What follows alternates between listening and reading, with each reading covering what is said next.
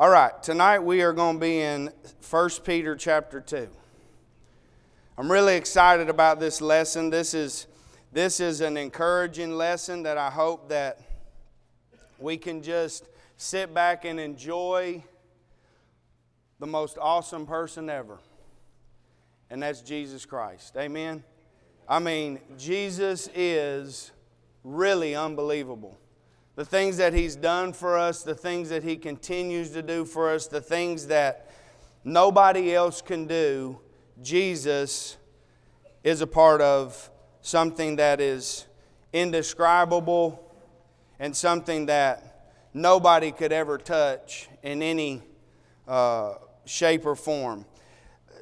1 Peter chapter 2, and I want to start in verse 4 and I want to read, uh, we'll finish off in verse 10, but I, I want to start in verse 4 and just read a little bit, and then we'll get into the lesson. Coming to him as to a living stone, rejected indeed by men, but chosen by God and precious.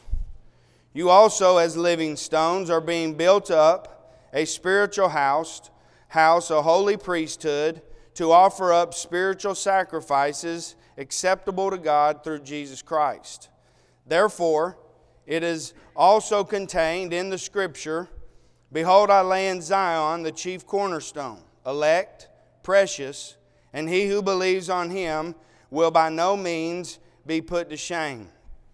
Therefore, to you who believe, he is precious, but to those who are disobedient, the stone which the builders rejected has become the chief cornerstone, and a stone of stumbling and a rock of offense. They stumble, being disobedient to the word to which they also were appointed. What makes Jesus so special? Is it because he's the only begotten? John 3:16 says, "For God so loved the world that he gave his only begotten son," which means one of a kind. God gave a one of a kind to us that whoever believes in him should not perish but have everlasting life. Is it because of what Jesus said in John 14, 6, where he says, I'm the way, I'm the truth, and I'm the life. And whoever comes to the Father can only come through me. Or is it Acts 4:12 which says there is salvation not in any other for there is no other name under heaven given among men by which we must be saved.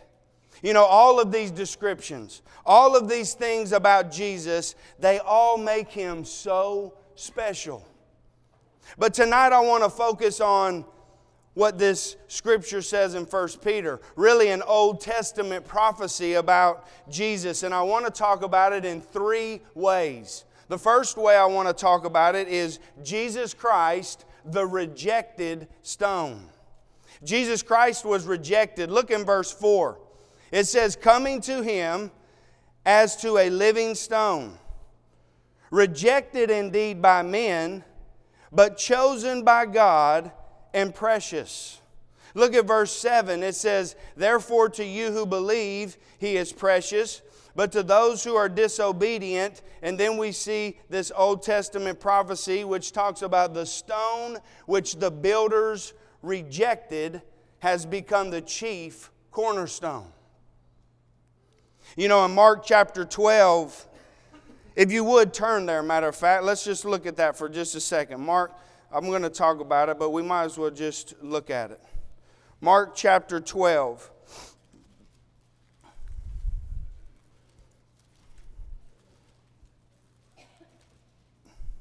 Verses 1, I'm going to do a little bit of reading, but just bear with me. Mark chapter 12, verses 1 through 11. And watch what Jesus says. And he began to speak to them in parables.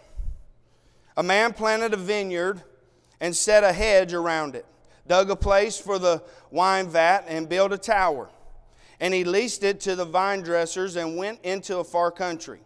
Now at vintage time, he sent a servant to the vine dressers that he might receive some of the fruit of the vineyard from the vine dressers. And they took him and beat him and sent him away empty handed. Again, he sent them another servant, and at him they threw stones, wounded him in the head, and sent him away shamefully treated. And again, he sent another, and he, uh, him they killed. And another, and others, beating some and killing some. Therefore, still having one son, his beloved, he also sent him to them last, saying, They will respect my son. But those vine dressers said among themselves, This is the heir. Come, let us kill him, and the inheritance will be ours. So they took him and killed him and cast him out of the vineyard. Therefore, what will the owner of the vineyard do? He will come and destroy the vine dressers and give the vineyard to others. Have you not even read this scripture? The stone which the builders rejected has become the chief cornerstone. This was the Lord's doing, and it is marvelous in our eyes. The mistake that the Jews made was they missed the Messiah. They missed the one who was coming to redeem Israel. They missed the one who was coming to save them as a people. They despised him. They rejected him. They hated him. You know, you think about in John chapter 18, uh, going down probably close to verse 40, it talks about Barabbas you remember Jesus is locked up and they're going to uh, let somebody go, which was the deal that they did at Passover. Uh, the governor would let somebody, uh, one of the prisoners, go, and he stands Barabbas up and, and he stands Jesus up and he says, Which one do you guys want me to let go? And what do they say? Barabbas, a robber, a thief they let Barabbas go and they let Jesus, the Christ, the Messiah, stay. You know, Jesus has become the very stone that was considered unfit by men. He was unfit. Why is Jesus so special? Danny read it early uh, this morning eh, for, before the Lord's Supper in Isaiah 53 3. He said, He is despised and rejected by men, a man of sorrows and acquainted with grief. And He hid, as it were, our faces from Him. He was despised, and we did not esteem Him.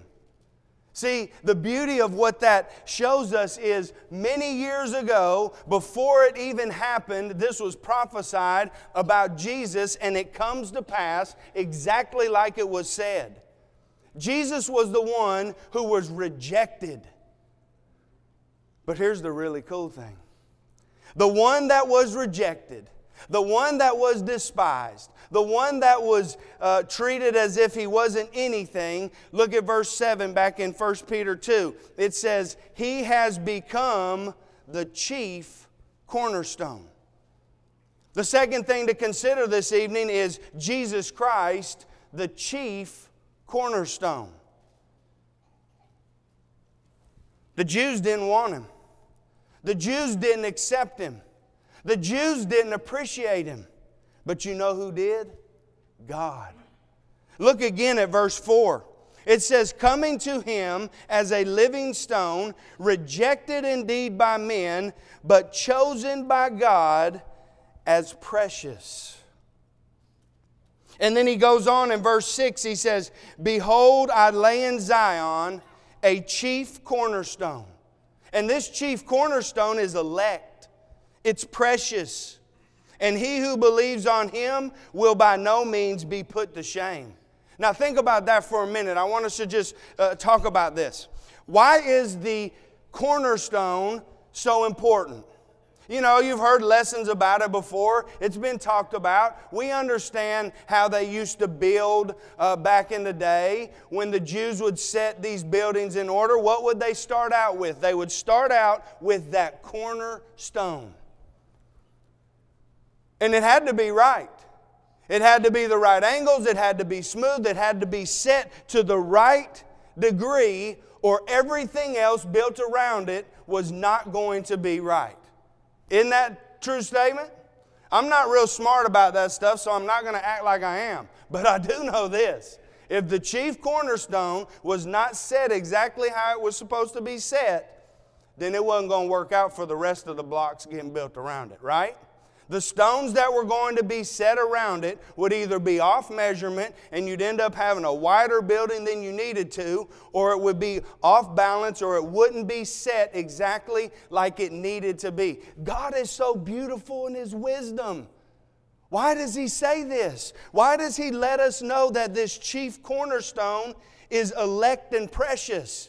Because everything is built off of it every angle, every measurement, every reference point. Why is Jesus so special? Because I base the things that I do in my life off of Him. Amen? I base the things that I do in my life off of Messiah. Whatever Jesus Christ says to do, whatever He did, whatever example that He set for us, He is the one. If you do it just like Him, you'll be successful in your life. Isn't that a blessing? Isn't that a blessing to know that those of you who are in Christ have all spiritual blessings because of Him? The things that He did, the things that He suffered, He did it for us so we, in turn, could be just like Him. See, look what it says in verse 5. It says, You also, as living stones, are being built up a spiritual house a holy priesthood to offer up spiritual sacrifices acceptable to God through Jesus Christ. Here's the question tonight for you, brethren. If you had to answer this question, how would you answer it? Are you being built up a spiritual house? Are the stone, are you as the stone, as you're being built up in the house, which is all of us together, on the right angle? Are your measurements right? Have you gone off the right reference point? Have you put it up to the one that's going to make your path straight and make it stack the right way? You know, when we put on Christ in baptism, our sins were erased by His blood, amen? And we were added to His church. But from then on, do we spend our lives walking in His steps? Do we really appreciate what He's done for us? Or is it just the routine that we've gotten into? Is it just the thing that we know we got to do every first day of the week and Sunday night and Wednesday night? Or is it a life changing event for us? Do we really appreciate what Jesus did? Because in God's eyes, He was elect. In God's eyes, He was precious. You know, we've talked about this. I've had lessons on things that are precious. Libby's precious to me. Babies are precious, aren't they? Isaac's precious to me. I know he ain't trying to hear that, but he is. Isaac is precious to me. So, what do I try to do? I try to take care of them. I try to make sure that they're successful in life. When I need to get on them, I get on to them. Why? Because I want him to do it the right way. Same thing with God were precious in his eyes. Jesus was precious to him because he knew the example that he was going to set for us. Jesus Christ is the chief cornerstone. Philippians 2, verses 8 through 9 says this And being found in appearance as a man, he humbled himself and became obedient to the point of death, even the death of the cross.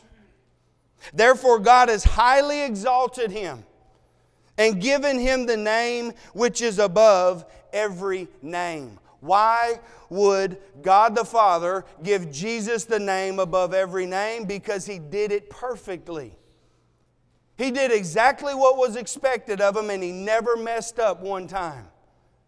And you know, I think about that, and I think about me not even being able to measure up to that. And Hebrews class, you'll have to bear with me because I use this a lot in class. But if you would, turn with me to uh, Romans chapter 8. Romans chapter 8. And I want you to look at verse 16. You know, I'm not really that smart. Uh, I, am not trying to talk myself down, but I'm not really that smart. So I just use several scriptures to help me uh, remember things and keep me encouraged. And this is one of them. This is one that really encourages me because Jesus Christ did it perfect. He never messed up.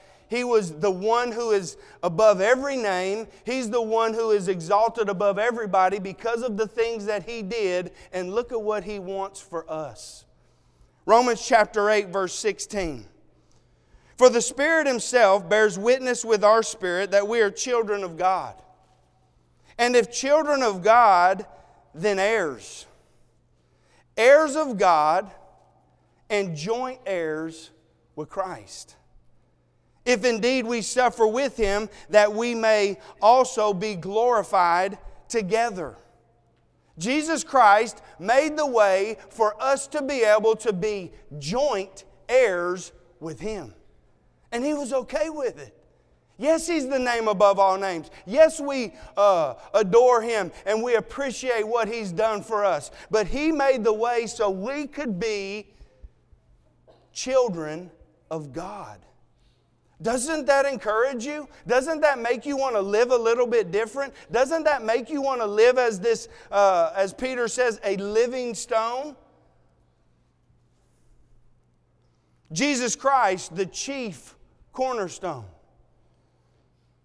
The third thing I want us to consider is this Jesus Christ, the reliable stone.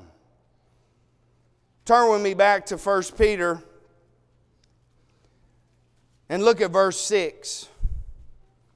It says, Therefore, it is also contained in the scripture Behold, I lay in Zion a chief cornerstone, elect precious, and he who believes on him will by no means be put to shame. Whoever believes on him will by no means be put to shame. You ever been put to shame? I remember when I played ball, and you know, we were a pretty good team in basketball uh, when I was in the eighth grade, and we thought we was really good. And we played a terrible team, and we didn't practice, and we went out there and we got beat pretty bad. And I remember going back into the locker room, and we was fighting and fussing with each other, and coach said, "Y'all got put to shame tonight. Y'all was embarrassing tonight." You ever been put to shame? You ever been put to shame about something that you've done maybe wrong and maybe your parents told you and called you out on it? And it was just, you was just shameful. Well, here's the blessing and what makes Jesus so special is that you'll never be put to shame in Him. You will never be put to shame with Him. Why? Think about these three things. Because He's the living stone. He's full of life, and He's right at the right hand right now making intercession for us.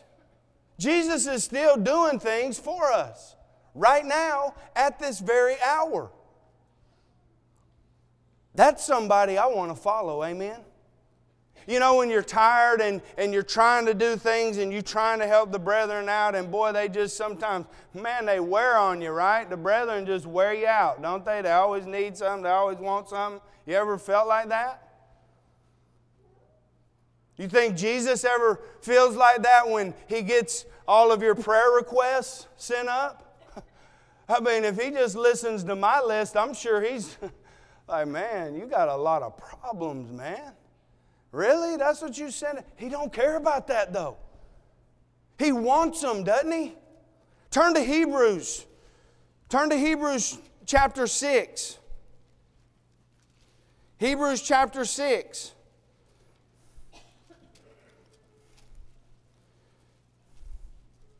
Verse 14.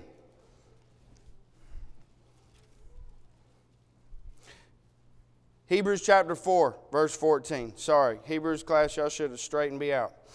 Hebrews chapter 4, verse 4. We've been here for so long, y'all know exactly where I'm going to. but I want you to think about this. It says, Seeing that we have a great high priest who has passed through the heavens, Jesus the Son of God, let us hold fast our confession. For we do not have a high priest who cannot sympathize with our weaknesses, but was in all points tempted as we are, yet without sin. And here's what I want you to focus in on verse 16, which says, Let us therefore come boldly to the throne of grace, that we may obtain mercy and find grace to help in time of need. Why is he a reliable stone? Because the blessing that we have in Christ is if we ask, we'll receive, right? But we don't ask in a crazy manner, we ask in accordance to His will. Because we've studied and we understand what God wants us to do. We understand how to handle the situations. And when we're down and we're out and we're struggling and we're, we're not feeling good, whatever the situation is, we offer up these prayers because we know that we can ask Him boldly. That's awesome. That's special. And He did that for us. He's at the right hand making intercession for us right now. Why is he a reliable stone? Because he's a living stone and also because he's a tried stone. Verse 15, right there in Hebrews 4, says, For we do not have a high priest who cannot sympathize with our weaknesses, but was in all points tempted as we are, yet without sin. He was tried in it, wasn't he? He went through all the same situations that we went through. He faced all those same circumstances that we face, but without sin. Why do I trust in Jesus? Why do I trust in what He says? Why do I do what He asks me to do? Because He's reliable, because He understands what we've been through. So if you love me, keep my commandments. I'm not telling you something that you can't do. I'm telling you something that you do because you want to be successful in your everyday walk with God.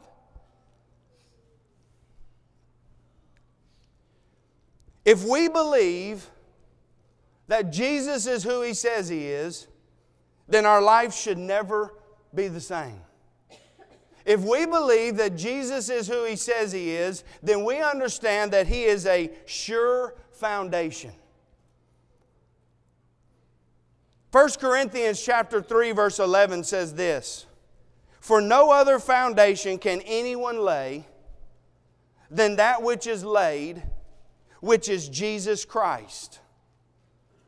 If you want to be successful in building a Christian life that is sturdy, if you want to build a Christian walk that is going to stand the test of time, it has to be built on Jesus.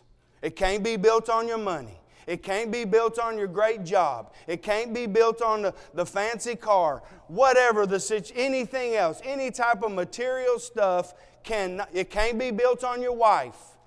She's next, but it cannot be built on your wife. It has to be built on Jesus. Amen? Turn with me to Matthew chapter 7. Such a familiar story. Matthew chapter 7, verse 24.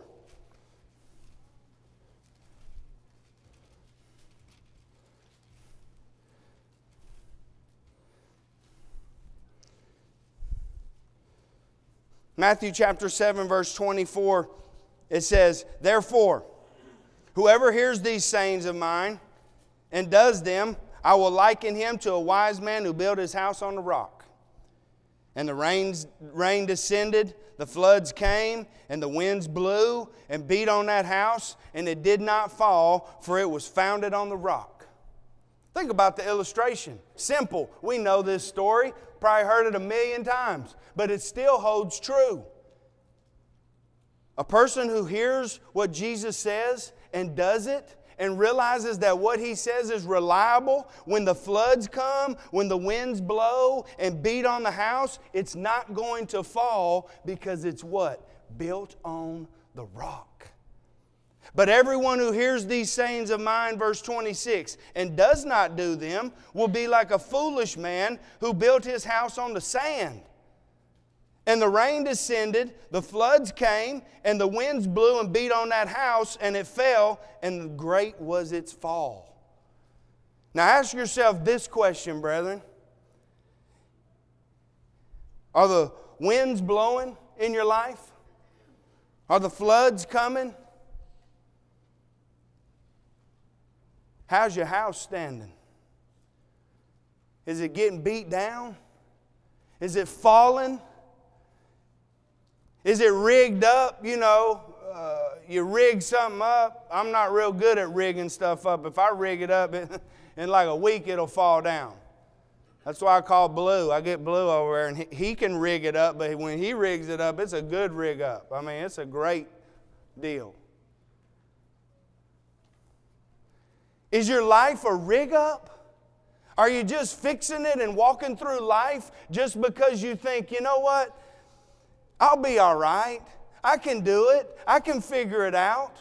Or do you say, you know what? There's never going to be a time where I'm not going to do exactly what God wants me to do. And therefore, as I do those, the Bible holds itself true that it won't fall, it won't fail. So, as we leave tonight, I want to read a, a, scripture, two scriptures, and I want us to think about them. But there's so many blessings that we have in Jesus.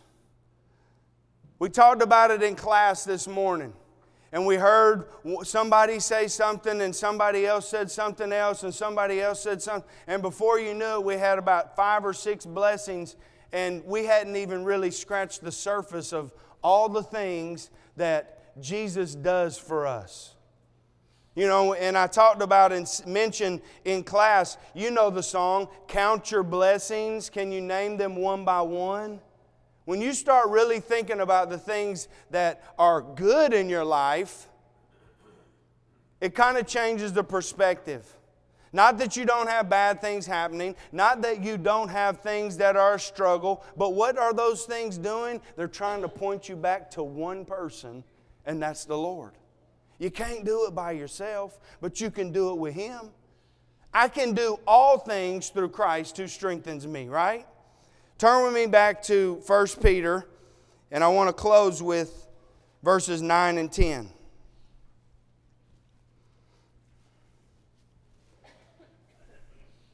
Behold, I lay in Zion a chief cornerstone, elect precious, and he who believes on him will by no means be put to shame. Do you believe that? Do you believe that in your heart? Because if you do, this is for you, brethren. Verses 9 and 10.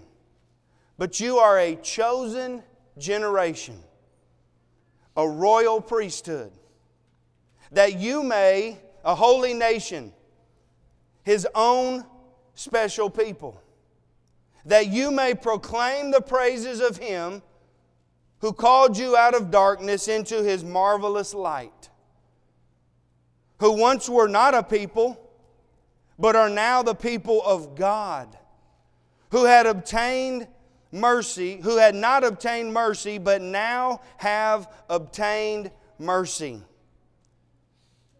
Do we realize what we have because of Jesus Christ. How special is He? He brought us out of darkness into a marvelous light. We were once not a people, but now, if you're a Christian, you're a child of God. Somebody who at one time didn't receive mercy, but now, through the blood of Jesus Christ and His sacrifice on Calvary, we now have obtained mercy. How does that make you feel? Does it change who you are? Does it prick your heart? Does it challenge you? Are there things going on in your lives that are contrary to God's Word? Are you hateful to people? Are you disrespectful to people? Are you arrogant towards people? Are you better than somebody? Are you disputing with somebody? Or are you trying your best to be like Jesus in all that you say and do. Colossians 3:17 says whatever you do in word or deed do all in the name of the Lord giving thanks through Jesus Christ. Your actions will show how thankful you are to the Lord by the things that you say and the things that you do. Jesus said, You'll know my people by the fruit that they bear. You'll know my disciples by the fruit that they bear. Is it good fruit or is it bad fruit? The challenge for this week, brethren, is go find somebody and talk to them. Go to somebody and invite them. Somebody you may have been talking to before. Invite them to come and worship with us. Sit down and maybe talk to them about a Bible study. And if you ain't had that opportunity and that opportunity don't present itself this week, just be like Jesus while you're at work. Talk like Jesus would talk, act like Jesus would act. Say the things that Jesus would say. Be the shining light that people need to see. They need it, brethren. People are hurting and struggling in this world. And the only way that they'll ever see light, it may be from you. Is it that important or is it not? Maybe you're here today and you need prayers. Maybe you need the saints to pray for you. Maybe you need a hug. Maybe you just need some love. You can come right now and we can do whatever we need to do with you. We'll pray for you and we'll, we'll love on you and we'll be there for you. But maybe you're here today and you need to become a Christian. Here's how it happens you believe who Jesus is, you believe what He did, that He came, that He died, and that He resurrected. And if you believe that, then you understand that you're a sinner, for all have fallen short of the glory of God. And you have to be willing to repent.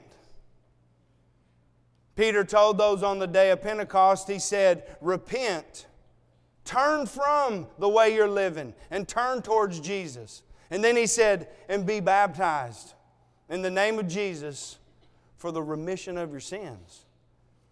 Forgiveness of sins comes through obedience of the gospel. Baptism. Not the removal of filth of the flesh, but an answer of a good conscience towards God, saying, You know what, Lord, I can't do this by myself. But you've given me the pattern, you've set the way to go, and I'm going to do it because I know what you tell me is true. And when you do that, your sins will be forgiven. Added to his church. And Jesus says in Revelations 2:10, if you're faithful until death, I'll give you the crown of life. Living a life that's faithful to him. Will you mess up? Absolutely. But do you have the ability to have your sins forgiven? Yes. If we confess our sins, He's faithful and just to forgive us of our sins and cleanse us from all unrighteousness. If you need to be obedient to the gospel, if you need prayers, whatever you need, come right now. Together we stand and sing.